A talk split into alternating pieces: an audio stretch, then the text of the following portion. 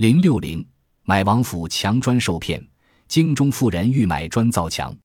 某甲来曰：“某王府门外墙，现欲折旧砖换新砖，公何不买其旧者？”妇人疑之，曰：“王爷未必卖砖。”某甲云：“微公言，某亦疑之。然某在王爷门下久，不忘言，公既不信，请遣人同至王府。后王出，某跪请。”看王爷点头，再拆为尺。妇人以为然，遣家奴持公尺写往。故是买旧砖者，以公尺量若干长，可折二八算也。阔王下朝，某甲拦王码头，跪坐满洲语，喃喃然。王国点头，以手指门前墙曰：“平渠量。”甲即持公尺率同往奴梁墙。纵横算的十七丈七尺，该价百金。归告妇人，妇人喜，急于半价。择吉日遣家奴率同往拆墙。王府私婚者大怒，秦问之，奴曰：“王爷所命也。”私婚者启王。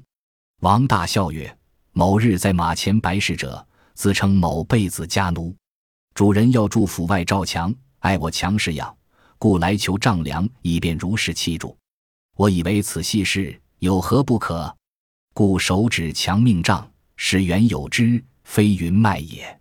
妇人谢罪求是，所非不资而假以遁。京城里有位妇人想买砖造墙，某甲来到妇人家中，说：“王府门外的高墙，现在正准备拆旧砖，您为什么不买王府的旧墙砖呢？”妇人不敢相信，说道：“王爷未必肯卖砖。”甲说。正如您所说，我曾经也很怀疑，但是我在王爷手下当差这么多年，也不敢瞎说。如果您不信，您可以派人跟我一起去王府，等王爷出来，我当面请求，看王爷是否点头，咱们再拆砖墙也不迟啊。妇人认为他说的有道理，就派仆人拿着公尺跟贾一起去王府。贾和仆人来到王府，正赶上王爷下朝，贾跪在王爷的马前，嘴里说的全是满洲话。王爷听后果然点头，用手指着门前的墙说：“随你丈量吧。”甲就跟仆人拿着公尺丈量砖墙，共算得是十七丈七尺，折价一百两银子。仆人回来后告诉妇人，妇人非常高兴，先付给了甲一半的银子，又挑了个日子，派仆人去王府拆墙。王府的管家大怒，把仆人抓住后责问原因。仆人说：“小人是奉了王爷的命令。”管家回禀王爷，王爷大笑着说：“前几天跪在我马前的人，自称是贝子的仆人，他的主人要造府外的高墙，很喜欢我外墙的样式，所以来求丈量长度，以便照这种样式造墙。我认为这是件小事，有什么不可以的？所以就用手指着墙让他们丈量。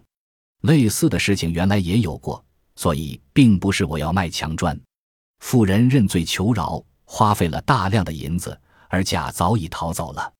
揭秘：骗子某甲抓住富人打算买砖建造院墙的机会，谎称自己是王府的仆人，用满洲话求王爷允许他丈量府墙，骗取富人的信任，得了银子就逃走了。